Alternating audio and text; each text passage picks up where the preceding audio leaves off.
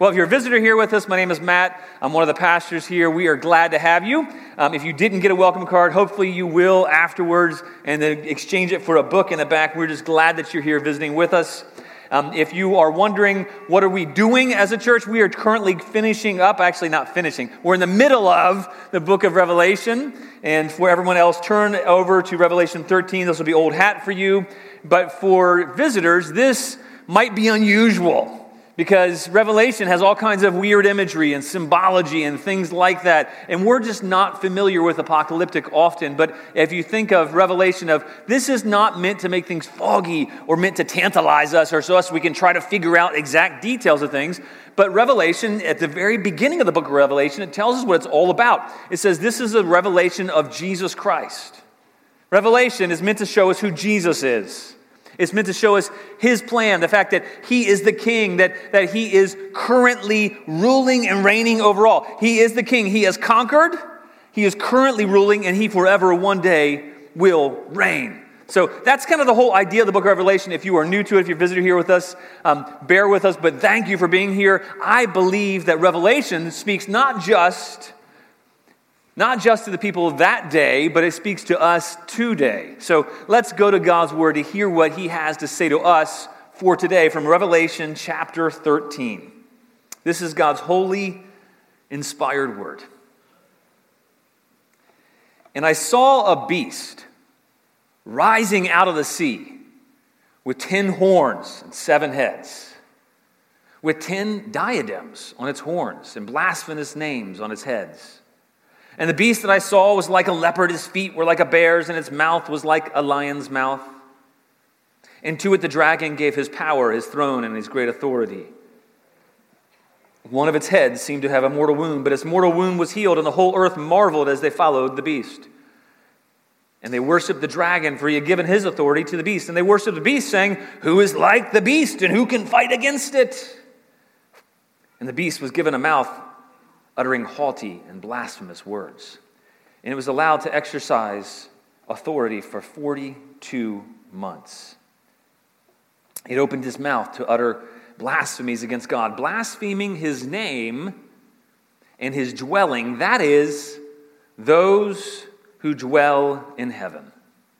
Also, it was allowed to make war on the saints and to conquer them, and authority was given it over every tribe and people and language and nation. And all who dwell on the earth will worship it, everyone whose name has not been written before the foundation of the world in the book of life of the Lamb that was slain. If anyone has an ear, let him hear. If anyone is to be taken captive to captivity, he goes. If anyone is to be slain with the sword, with the sword, he must he be slain. Here is a call for the endurance and faith of the saints. Then I saw another beast rising out of the earth. It had two horns like a lamb, and it spoke like a dragon. It exercises all authority of the first beast in its presence and makes the earth and its inhabitants worship the first beast whose mortal wound was healed. It performs great signs, even making fire come down from heaven to earth in front of people. And by the signs that it's allowed to work in the presence of the beast, it deceives those who dwell on earth telling them to make an image for the beast that was wounded by the sword and yet lived.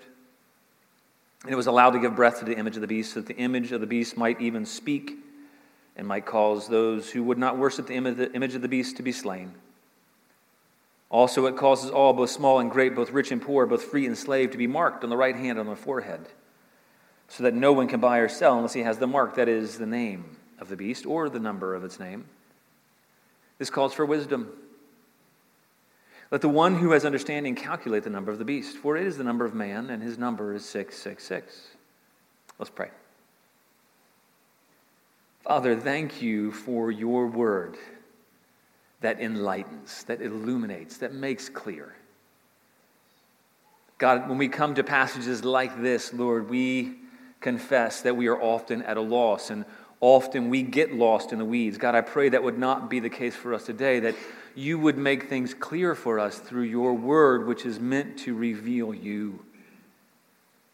God, would you do what you desire to do through this passage, God? Would, would you use this passage to bring faith and hope in you, Father? Would you use this passage to encourage us this morning? And God, I pray that you would enable us to set aside any preconceived notions either way about this passage, Lord, that we, we would set aside trying to figure out the details, and Lord, we would hear your intent for us today. God, we pray that your will would be done through your word, that you would be with us by your Spirit. Your Spirit is the one who, who wrote your word, who commissioned the writing of your word, who, who breathes life into your word. And I pray, the Holy Spirit, that you would fill us with yourself today to, to enable us to understand and apply your word. In Jesus' name, amen. Well, let me ask you a few questions at the beginning, and I want you to think about your answers. Don't say them out loud, um, but I want you to think about these things. So, if you were able to pick one of the world's governments as the best, so if you could pick one of the world's governments as the best or as the best hope for mankind, what would it be? Please don't say it out loud. if you were to pick one of the world's governments as the best or the best hope for mankind, what would it be? Keep that, keep that answer in your head. If you could pick, another question, three questions for you at the beginning. If you could pick, what is the world's best ideology? Belief system that should inform and shape government or rulers. What is the world's best ideology that should inform or shape rulers as the hope for mankind, what would it be? What is that ideology? What should that, that governmental ideology be? Maybe you have things going through your head now. Lastly, if you could pick one world leader, if you could pick one world leader as the one who would be the best hope for mankind, who would it be? If you had a, a whole field to pick from and you looked across all the world of all the different world leaders out there today, and you were to pick one of the world's leaders, who would you pick as the best hope for mankind?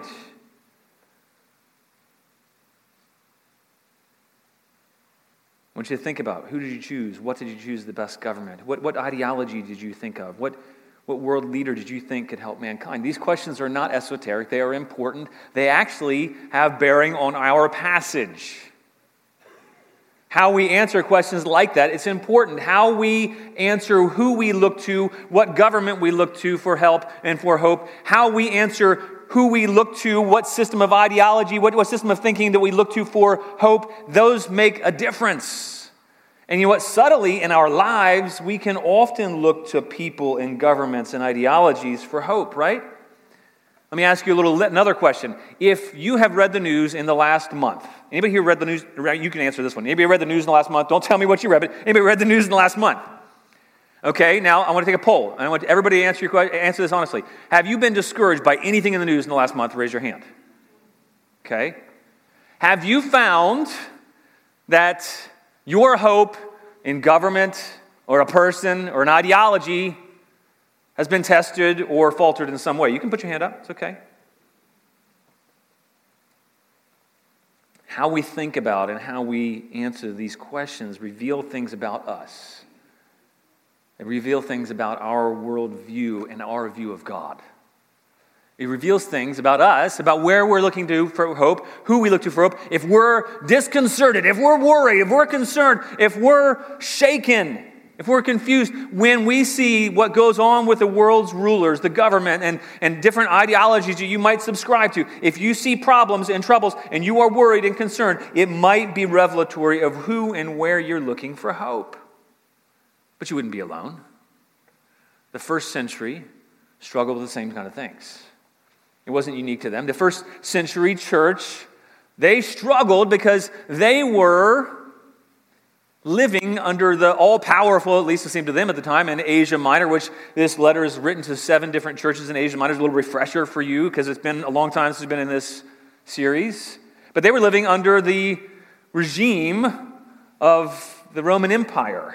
And they experienced pressure to give in, to cave in to the will of the government. They, they experienced pressure to live in a way that was worshiping the emperor. Not just figuratively, but actually in some of these cities that they lived in, literally. They were encouraged to worship the emperor, and if they didn't, there was repercussions if they didn't do that. They were under pressure to conform to the ideology of the Roman Empire, to worship the Roman emperor, to worship Rome. To defy Rome and the government or rulers to worship Jesus as God, it could in that day, and it did result in death or at least persecution or severe difficulties. Today, if you defy the world government, if you defy rulers and you worship Jesus as God and put that as first and foremost, you will encounter some difficulties and challenges in how you interact with the world. You will encounter difficulties and you will encounter persecution if you're truly living with your hope set on Jesus. Jesus, he revealed this vision to John to bring clarity. Now, I know that so often you read this thing and you're like, what in the world? This dragon and these beasts and what's up with this number stuff? And like, are we trying to like add these numbers up? And I'll get to that later. No, this is not like Gorbachev or Ronald Reagan or whoever you thought of in the 80s and you add all these numbers up and you do those weird math and stuff. That's not what this is about. This is to make things clear. And by the way, anybody ever done that weird stuff before? Like, you, you can, oh, come on, raise your hand and acknowledge. Come on. Have you done any of that weird stuff like numbers and stuff and trying to figure, Okay, I did when I was a kid. Um, but this chapter isn't given to confuse or make foggy, it's given to make things clear, to reveal things as they really are. Revelation is a pulling behind the curtain, really, of this world's government, the pulling behind of the curtain of this world's rulers and ideology, and say, here's what's really behind that. And what's behind the world's government, the world's rulers, the world's powers, what's behind the world's ideology is really a beast. And behind the beast is the dragon. And if I was going to sum up this chapter's main idea, I think it would be something along these lines at least, and you can write this down. It's, it's the best the world's powers have to offer, and there's a key there the world's powers. The best the world's powers have to offer is the beast. That's what this passage is kind of showing us. The, the best this world's powers have to offer is the beast. But trusting in the power of the Lamb is the best. The best the world's powers have to offer is the beast, but trusting in the power of the Lamb is truly best. I think Jesus wants us to see something that, that this world's powers are not our source of hope, that this world's rulers are not our source of hope, that the ideology of the world that promises hope and salvation is not where we're to look for hope and salvation. He, he revealed this passage, and I want you to look down your Bibles, look down at, gotta find the verse here actually. Great. Look down in verse 8. Everyone whose name has not been written for before the foundation of the world in the book of life of the Lamb that was slain will worship. But there's a counter to that. It's speaking to those whose name has been written in the book of life of the Lamb. And then look again what it's calling for. Look down your Bibles. What is it calling for? Here in verse 10. Look at the end of verse 10. What's this passage all about, really? It's a call for the endurance and faith of the saints. And we're going to get into that. How do we see endurance? How call for the endurance and faith of the saints through these weird pictures? Well, God is making clear to us what really is, and what He wants us to do is to endure and to have faith in the fact that our name is written in the Lamb's book of life. But one of the first truths we come across right away that the revealing, the kind of the pulling back of the curtain is the fact that the world's powers that promise salvation Apart from God, they are the beast. That's what, that's what Revelation, this past Revelation is showing us. World's powers, they promise salvation, they promise hope. The world's authorities, the world's government, it promises salvation, really. We've even had campaigns built on hope and you know, other words that we use as Christians for where our true hope is. I'm not slamming any one political party. I'm not getting political here. What I'm saying is any of the world's powers that promise salvation apart from God, they are the beast, no matter where you fall on the political spectrum. No matter where you are, if we're looking to the world's powers that prompt to promise salvation apart from God, it's the beast. Chapter 12, we saw that the devil was standing on the seashore, and that's uh, so often in ancient literature, the sea is seen as the source from which so much evil comes up from the depths, from the deep. The churning, dark deep, and evil comes out of the deep. And so you have this imagery of the devil kind of standing on the shore, overseeing the something that comes up out of the deep. And what comes up out of the deep in our passage is this beast. This beast that emanates from the depths that the devil is watching over. And we're not told who the beast is, and that's for a good reason. We're not meant to try to figure that out. Specifically. Oh, is the beast this person, that person, this person, that person? No, but I think we're, we're meant to look and see, okay, you know, there are many different occurrences here. Now, ultimately, I think this is probably speaking of the final beast who will rise and oppose God and his people. But we're not meant to try to figure, okay, okay, who is this exactly? Who was this in history? Who is this now? No, I think First John speaks to that. 1 John 2:18 he says, "Children, it is back then 2000 years ago, it is the last hour, and as you've heard that antichrist is coming, so now many antichrists have come."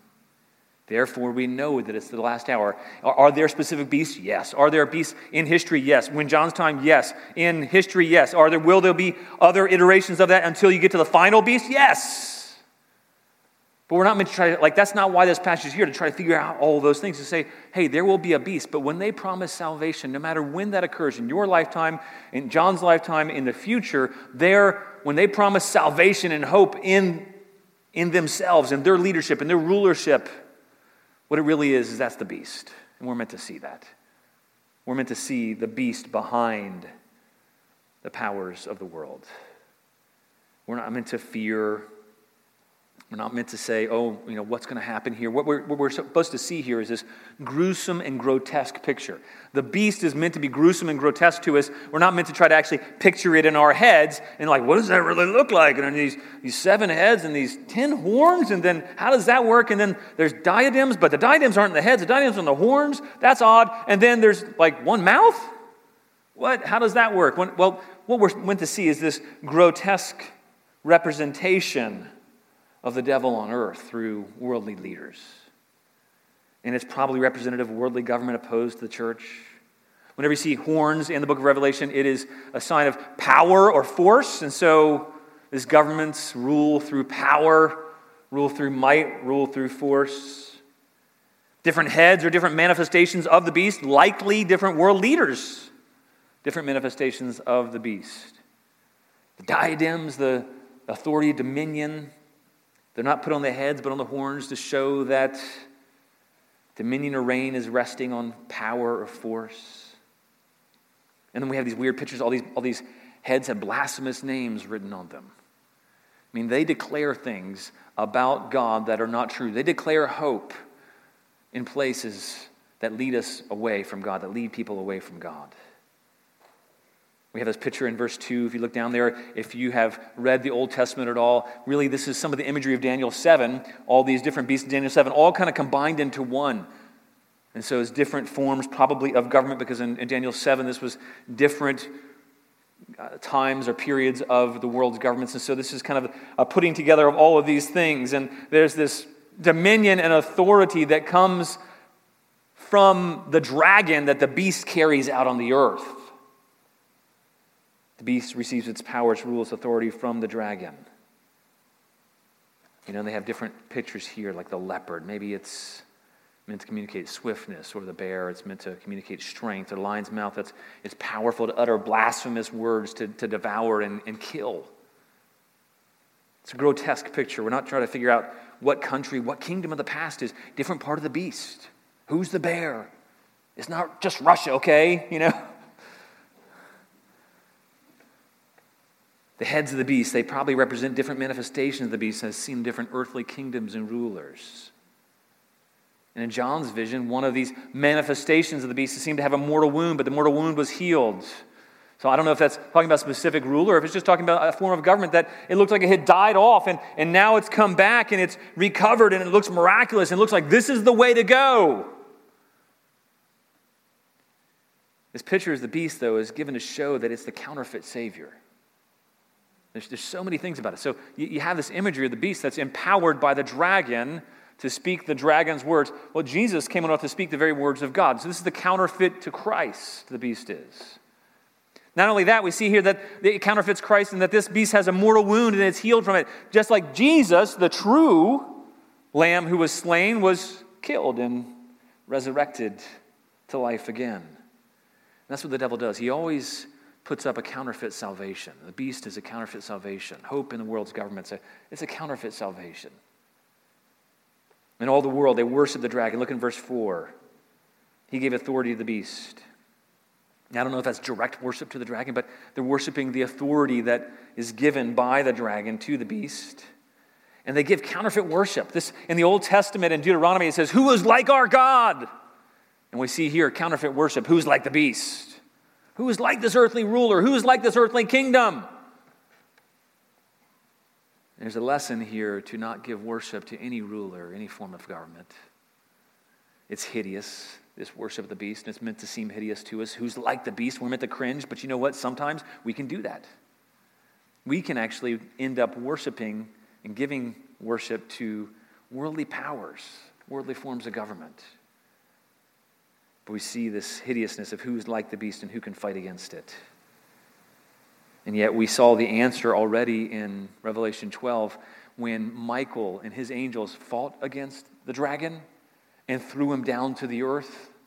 The answer is already, we already have the answer, but the world's governments act like, the, the world systems act like, the dragon acts like he's not been defeated. But who can fight against it? Oh, it's already been fought against and defeated.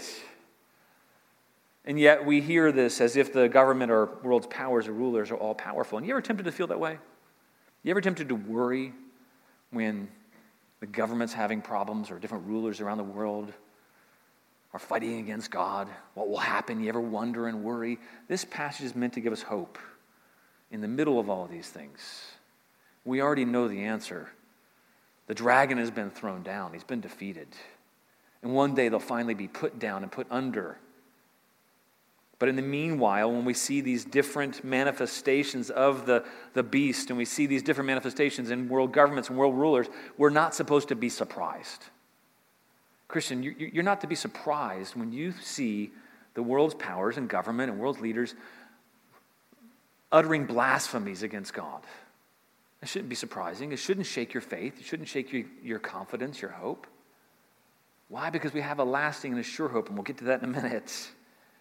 We see in verse 6, it opens its mouth to utter blasphemies against God, blaspheming his name and his dwelling. And those, now look at that. Look at who the dwelling is. Look down at verse 6. I want you to see something in verse 6 that sometimes we can just skip over. We think it's blaspheming God and blaspheming his dwelling place. Well, look at who, at, at what his dwelling is. Revelation explains who God's dwelling place is. Those who dwell in heaven. And when Revelation uses that phrase, those who dwell in heaven, they're not talking about physically, they're talking about all those who are in Christ whose true dwelling place is in heaven, as in contrast to those whose true dwelling place is on the earth. And so we shouldn't be surprised when rulers of the world or world governments seem to be blaspheming God's people and saying things that are untrue about God and his people. It shouldn't shake our confidence. It shouldn't surprise us. The beasts in his heads, they're opposed to God and the people of God. Don't be surprised when the government or empires of the state or rulers are opposed to you In the first century, there was a lot of pressure to give in, to obeying and, and offering divine honor to Caesar. But looking to the state as supreme, it would be supreme blasphemy. And that's what we're really seeing here is this it'd be supreme blasphemy to look to the state for our salvation, to the government for rulers as our salvation, is ultimate blasphemy. It's really the beast. And then we see in verses 11 to 18, we see something else here. We see that the world's ideologies, the world's systems of thought that promise salvation are the beast. You know, it's funny, I was thinking about actually going back to the first point for a second. I was thinking about how so often throughout history we've mankind has looked to different governments for, for salvation. Anybody here remember something called the French Revolution? You ever heard of the French Revolution in history? I hope you have, right? French Revolution. And you know, Americans generally look pretty favorably on the French Revolution, which is a little confusing. Um, I, I, I, was reading an article about the French Revolution. Um, it was called Why Robespierre Chose Terror. Says the American attitude towards French Revolution has generally been favorable, naturally enough for a nation itself born in revolution. But as far as revolutions go, the French one in 1789 was among the worst. In the name of liberty, equality, and fraternity, it overthrew a corrupt regime, and that's true. Yet, what these fine ideas led to was first, the terror and mass murder in France, and then Napoleon and his wars. Those were great, right? Which took hundreds of thousands of lives in Europe and Russia. And then after that point, slaughter came the restoration of the same corrupt regime the Revelation overthrew. Aside from the immense suffering, the upheaval achieved nothing. That's what we get, really, when we put our hope into world systems, world governments, world leaders. We get people like Robespierre, overthrows the monarchy only to become a despot. Or we get Napoleon, who overthrows Robespierre only to become uh, an emperor who wages war on all of Europe. Not only that, the world's ideologies that promise salvation are the beast. The world's ideologies that promise salvation are the beast, but it is so easy to fall prey to looking for our hope in the ideologies of the world. You don't think that's true? How do you feel about democracy? Now, I love democracy in the sense that it enables us to be free, right now at least, until, until our democratic republic votes otherwise, right? It, it enables us to be free to worship God. There are wonderful benefits and freedoms that we have. I, I love what we enjoy in this country, but don't fall prey to worshiping an ideology.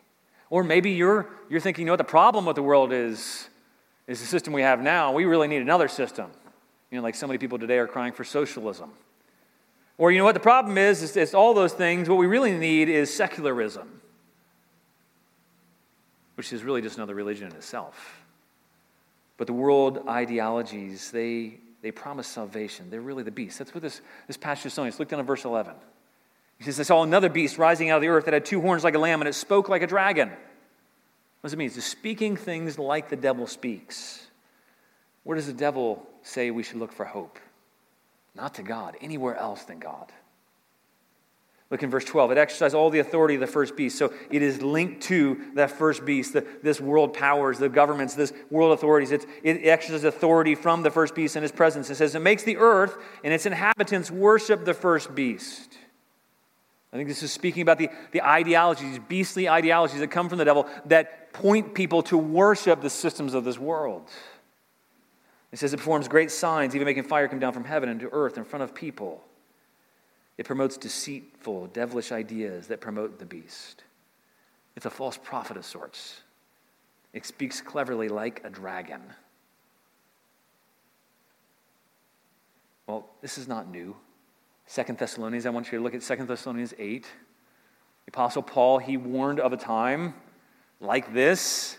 He says, And then the lawless one, the, the, the man of lawlessness will be revealed, whom the Lord Jesus will kill with the breath of his mouth and bring to nothing by the appearance of his coming. So, this is talking about a final person of lawless, a final beast, a, a, final ideology that will prop up against God, but yet Jesus will put it down. Yet we shouldn't be surprised. Look in verse 9. The coming of the lawless one is by the activity of Satan, with all power and false signs and wonders, and with all wicked deception for those who are perishing, because they refuse to love the truth and so be saved.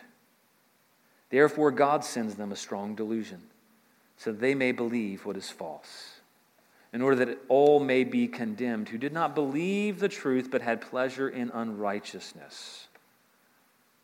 You see, it's the ideologies that Thessalonians is talking about as well. It's talking about not believing the truth, but, but believing in other things, looking to other things for hope strong delusion so they may believe what is false, it said in verse 11. They're condemned by not believing the truth, but having pleasure in unrighteousness, believing that unrighteousness and, and false ideologies will give them hope.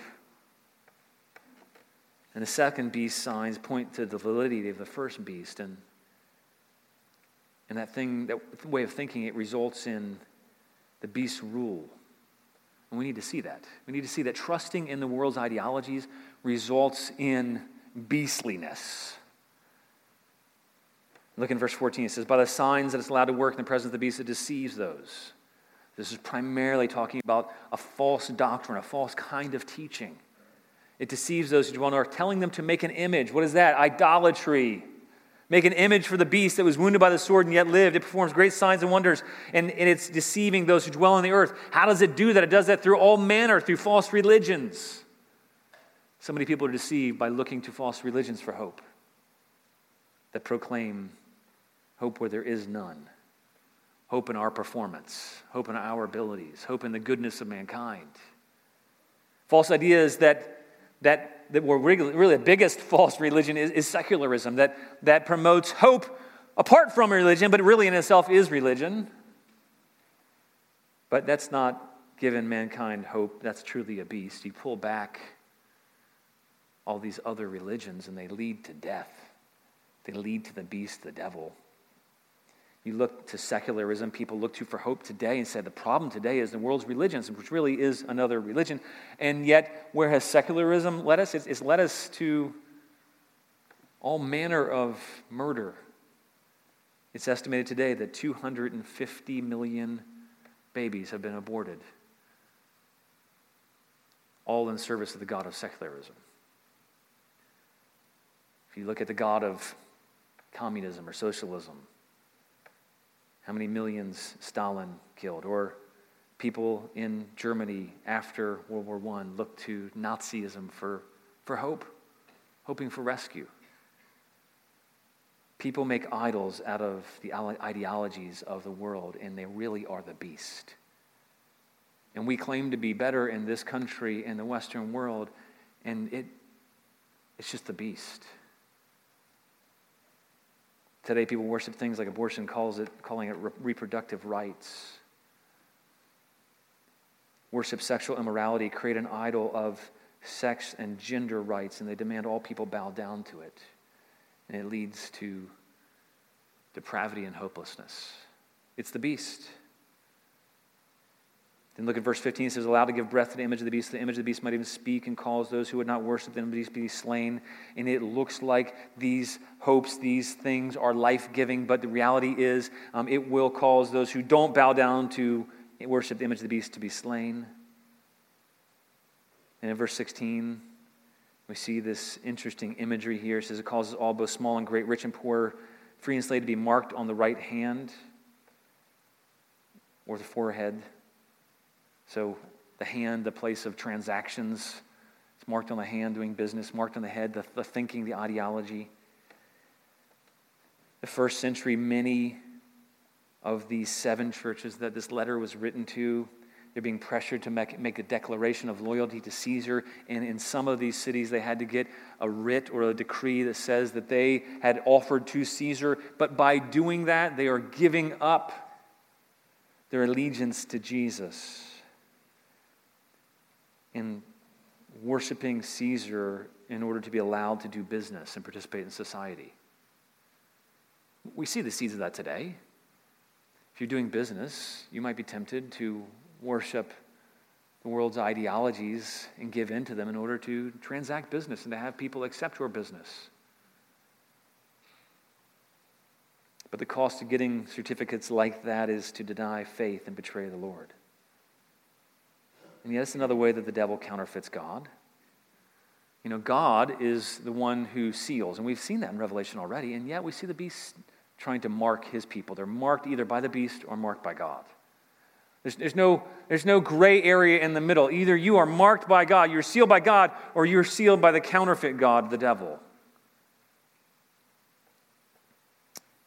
If you're a believer here, you can be confident God's the one who seals his saints, marking them as his, making known those who belong to him, and he keeps safe. You don't have to pursue the mark of the beast. You don't have to pursue the same ways of interacting and transacting with the world that the world does in order to be accepted. You don't have to agree with the world's ideologies in order to be accepted. You already are accepted in Christ, even if you're completely rejected because you reject the ways of the world.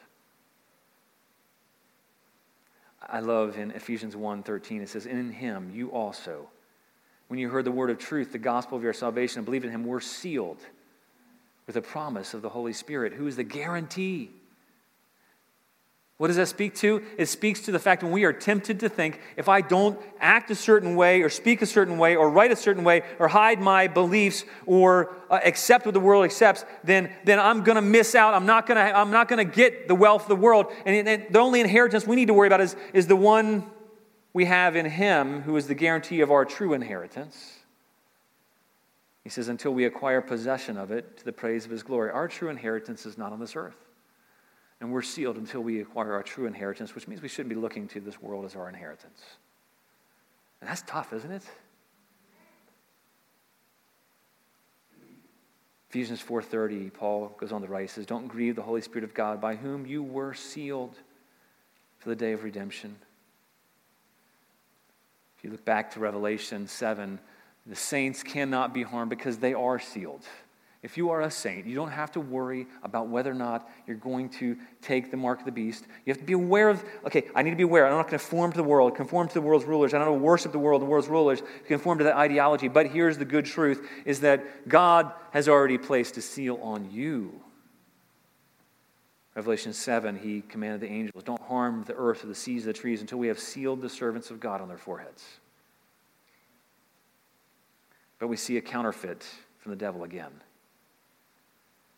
It may symbolically represent somebody's actions and thoughts being directed by the beast, showing who they ultimately belong to. You can tell a tree by its fruit. And, and it appears that no one is able to make any money unless they have that mark, unless they do things like the world, unless they have that mark of the beast, unless they think like that, no one can buy or sell. Look in verse 17. No one can buy or sell unless he has the mark. That is the name if you have the mark, the name, what is the name? A, a, name is, it's the character of that beast. So if you bear the character of that beast in your, in your actions, in your thinking, is the only way that says that in that day, in the final day prior to the return of Jesus, that that day when no one would be able to buy or sell unless they're participating in that system. And he's given power. And look at verse 18, it says, This calls for wisdom. It does. It does call for wisdom, for us to think and discern wisely about how we live, who we live for, where we look for hope. Do we look to salvation for the world's governments? Do we look to salvation for world's leaders? Do we, how do we interact and transact? Do we, do we think that we must, our hope lies in agreeing with the way that the world does things? And then we see, it says, Let the one who has understanding calculate the number of the beast for it is the number of a man, or it could actually be read of man, and his number is 666. Now, I don't think we're actually meant to try to, to do math here and, and try to figure out the, what a lot of ancient Hebrews did, and they, they had weight to different numbers, and they tried to figure out, okay, different numbers for different letters and things like that. I, I don't believe that's just what's going on here, although there could be an allusion to Nero back in that day alluding saying Nero is representative in that day, in John's day, of the beast. But I don't think we're meant to go through all of history and try to figure those things out. You know, at one point in time, I remember in the 80s, that uh, somebody had come up with Ronald Wilson Reagan adds up to 666. Okay. How does that help me? How does that make clear something about Jesus and something about how I'm supposed to live? If it's not, then we're probably missing the point of the passage, right? If it's making things more unclear and it's just tantalizing you, you're probably missing what that passage is really about. What that passage is really about is saying that it's, it's 666, it's a, it's a counter to, to seven in the perfection of Jesus. We've already seen that. The number of perfection, seven. And this is a three times unholiness, a three times imperfect, three times a six. It's imperfect, imperfect, imperfect compared to God's holy, holy, holy. I like the way the NIV puts it. Uh, NIV is more helpful in this passage. This calls for wisdom. If anyone has insight, let him calculate the number of the beast, for it is man's number. Oh, okay. It's, it's talking about unregenerate man persistently being evil. Never, no matter how much any world system or any ideology or any world's power says that they have the answer, they will always be unholy, incomplete, unable to save. Imperfect, imperfect, imperfect is what that number is meant to make us think of. Civilization without, civilization without Jesus Christ, it's, it's always evil and under the reign of the beast. And, and we need to calculate that.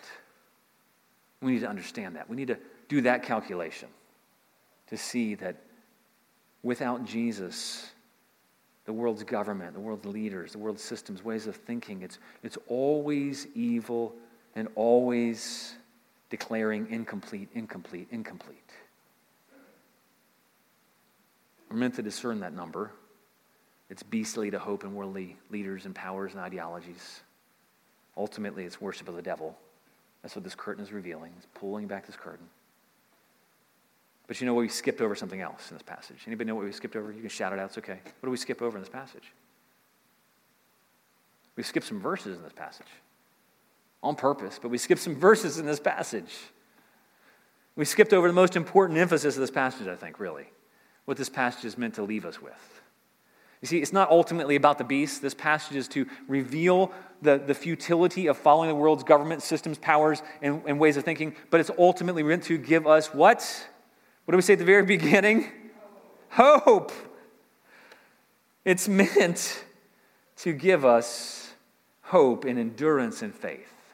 It says here, look in end of verse 10, here is a call for what? For the endurance and faith of the saints. That's really one of the key verses of this entire passage. Here is a call. This passage is a call for the endurance and faith of the saints. How? Endurance and faith in what? Well, go look in verse 8. And those whose name is written in the Lamb's Book of Life. And there's other hope and encouragement here. You see, that what is showing us is the true promise of salvation is in the Lamb, not in these other things, not in the world. The true promise of salvation. That's, that's our final kind of closing point today. It's in the promise of the Lamb. It's in the promise of salvation is, is in the Lamb. Now look at verse 5. I want to show you something in verse 5, and it's all throughout this passage, really. Look in verse 5. It says, The beast, what? There's two words there. What does it say? And the beast, what are the two words? Next two words. We say it out loud. Was given. Oh, hang on. Okay.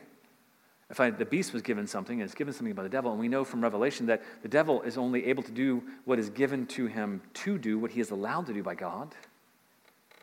It says the beast was given a mouth. Oh, now look at the, look at the latter half of verse 5. It says, and it was allowed. The beast is given. The beast is allowed to exercise authority. There's a theme that repeats throughout this whole chapter. In verse 7, look down at verse 7. The beast was allowed to make war on the saints, and authority was given to it. You see the language of given and allowed. It's given, it's allowed, it's given, and it's allowed. Now look down at verse 14. It's allowed to work signs. Look in verse 15. It's allowed to give breath. What's being emphasized here? What, what, do you, what, do you, think? What do you think is the point of this passage here? What is it emphasizing? The, the power of the beast is not ultimate power. It's not ultimate authority. It is allowed. It is given for a time. It is under the direct sovereignty of God. We should not be surprised or afraid. Everything, even the beast, is under the authority of God, under his sovereignty. Earthly powers are only allowed to rule for a period of time as well. This is the, uh, the time of, of humanity, if you will. This 42 months here, same amount of time represented by time, a time and half the time we see in Revelation, or the 1260 days. It's three and a half years. It's not a full and complete period of time, but it's a long period of time, but it is, is designated, it's cut short by who? By God Himself. The time of the beast's ruling is limited, is shortened, is controlled by God ultimately. We need to have hope to endure and have faith ultimately in God because of that. The beast is only able to do what God, who this small, seemingly weak, insignificant church, the God of the small, insignificant, weak church is not weak at all. He is the God who must allow. He's the God who limits. You know, in Matthew 28, we know who has true authority, right? Matthew 28 it says, Jesus says, All authority has been given to me, whether on the earth or above the earth or under the earth. All authority has been given to me. So the beast might appear to have authority and has been given limited authority, but ultimately all that authority is under the authority of Christ. No matter what it may look like when the beast arises, Jesus is the risen Lord who reigns over all. Now look at verse 8. When Revelation refers to those who dwell on earth, it's always speaking of those who are earthly, whose true home is the earth. It's always in contrast to the people of God whose home is in heaven. Everyone whose name has not been written before, look in verse 8, the foundation of the world and the book of the life of the Lamb that was slain will worship him. What is that also saying? Everyone who has been written in the book of life, in the book of the Lamb that was slain, will not worship. Look, I want you to see something from Ephesians 1 4 to 7, because there's some language here in, in Revelation 13 8. It says, His name has been written before the foundation of the world in the book of life of the Lamb that was slain. I want you, to, I want you to pay attention to that. Christian, if you are a believer, there's something important for you to know. Ephesians 1 4 illuminates that. It says, Even as He chose us in Him, when? Same language, before the foundation of the world. That we should be holy and blameless before Him. In love, He predestined us for adoption through Jesus Christ, according to the purpose of His will, to the praise of His glorious grace, with which He has blessed us in the beloved. In Him we have redemption through His blood. He's talking about the blood of the Lamb, the same exact language you see here in Revelation. I love 1 Peter 1. It brings even more clarity. He says, Knowing you were ransomed from the futile ways inherited by your forefathers, not with the perishable things as silver or gold, not with money with the precious blood of Christ, like that of a lamb without blemish or spot. He was foreknown. It was foreknown who would be our true Savior, the Lamb, and who was, would be written in his book of life of the Lamb. Both were foreknown and made manifest in these last times for your sake, who through him are believers in God, who raised him from the dead and gave him glory, so that your faith and hope are where? In God. Is that where your faith and hope are? Everyone whose name is written in the Lamb's Book of Life will never be forgotten. If that's you, your place is secure. That's where your hope is. Your hope's not in the world's governments. Your hope is in the one who's over those governments. Your hope is, is, is not that you won't be killed. Because if God has so ordained you to be taken captive, as it says, that you'll be taken captive. If God's ordained you to be slain by the sword, you'll be slain by the sword, is what it's saying. That's not fatalism, but it's saying you can trust God. Don't even be surprised that those things happen. Ultimately, God is the one who's over all of these things. This passage applies not just in John's day, not just in our day, but also in the future for the time when it will get even worse. The way you can tell who belongs to the beast and has their name written in the Lamb's Book of Life is by paying attention to who they truly worship. No government, no power, no ruler, no ideology brings salvation apart from Christ. Don't be deceived. Only those who worship the Lamb will endure. Hope and salvation, though, come from the Lord. They, those whose names are written in the Lamb's book of life will conquer in John's day, in our day, and in the future. This is not fatalism. It's meant to be a call for the endurance and faith of the saints in the first century, in our day, in the future. No matter what happens, if we're taken captive, if we're slain, we can, we will endure, and we're meant to have faith. This is a call for endurance and faith. This is not a call to get all wrapped up in figuring out numbers and who people are. This is a call for endurance and faith. What? In the fact that our name's written in the Lamb's Book of Life. Our hope is not in whether we're a member of a government role, whether you're a member of any political party, whether you are subscribed to any superior ideology, whether you belong to a certain world leader, or whether you think a world leader will be your hope for salvation. That's not where our hope is. Our hope is in the sovereign God. Our hope is in belonging and being a member of the government of the Lamb who has already written down who is a member in the Lamb's Book of Life. If you place your faith in Jesus Christ for the forgiveness of sins, your name has been written in the Lamb's Book of Life. If you're not sure, you can be sure. Place your faith in Jesus Christ for the forgiveness of sins, your hope, your confidence for life in Jesus, and then you too can be sure that your name has been written in the Lamb's Book of Life. But today, this is it's meaningful for us. We shouldn't be surprised when worldly powers array themselves. You should not be worried when you read the news. Don't be fearful when you read about what's going on in the world around us. Don't be surprised when worldly powers array themselves against us as if, oh no, will Christianity last? Yes, absolutely. The beast is powerful. It's able to do harm. We're not meant to be foolish and think, oh yeah, the beast is no big deal. No, the beast is a big deal. It might kill some, it might put some in captivity. But even so, the saints of God will endure. It's, it's, it's far from being a passage that's meant to scare us and make us nervous. It's meant to give us peace meant to give us hope and confidence. No matter the greatness of the evil kingdom, we should not fear. God is sovereign, and our names are secure in Him. He knows you by name, He knows exactly who you are, He knows everything about you. If you place your faith in Him, He by name has placed you in His book. Our outcome and our place are secure. So let me ask you a few questions as we close, and I'll have the band come up in just a moment. What are you living for? What are you living for? Are you living for what'll last? Are you living for something temporal? Are you living for gain in this world that you think will bring you hope and salvation? Are you living for, for money, for riches, for fame, for fortune, for power? Are you living as if this world's governments are all important, as if who's in power right now is most important? And I'm not talking about checking out of the world, but I'm talking about not putting our hope in the world.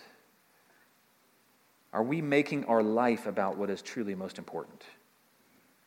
If what is most important is one thing, whether your name is written in the Lamb's Book of Life, if that is what is most important, which is what this passage is saying, is that what you're living for?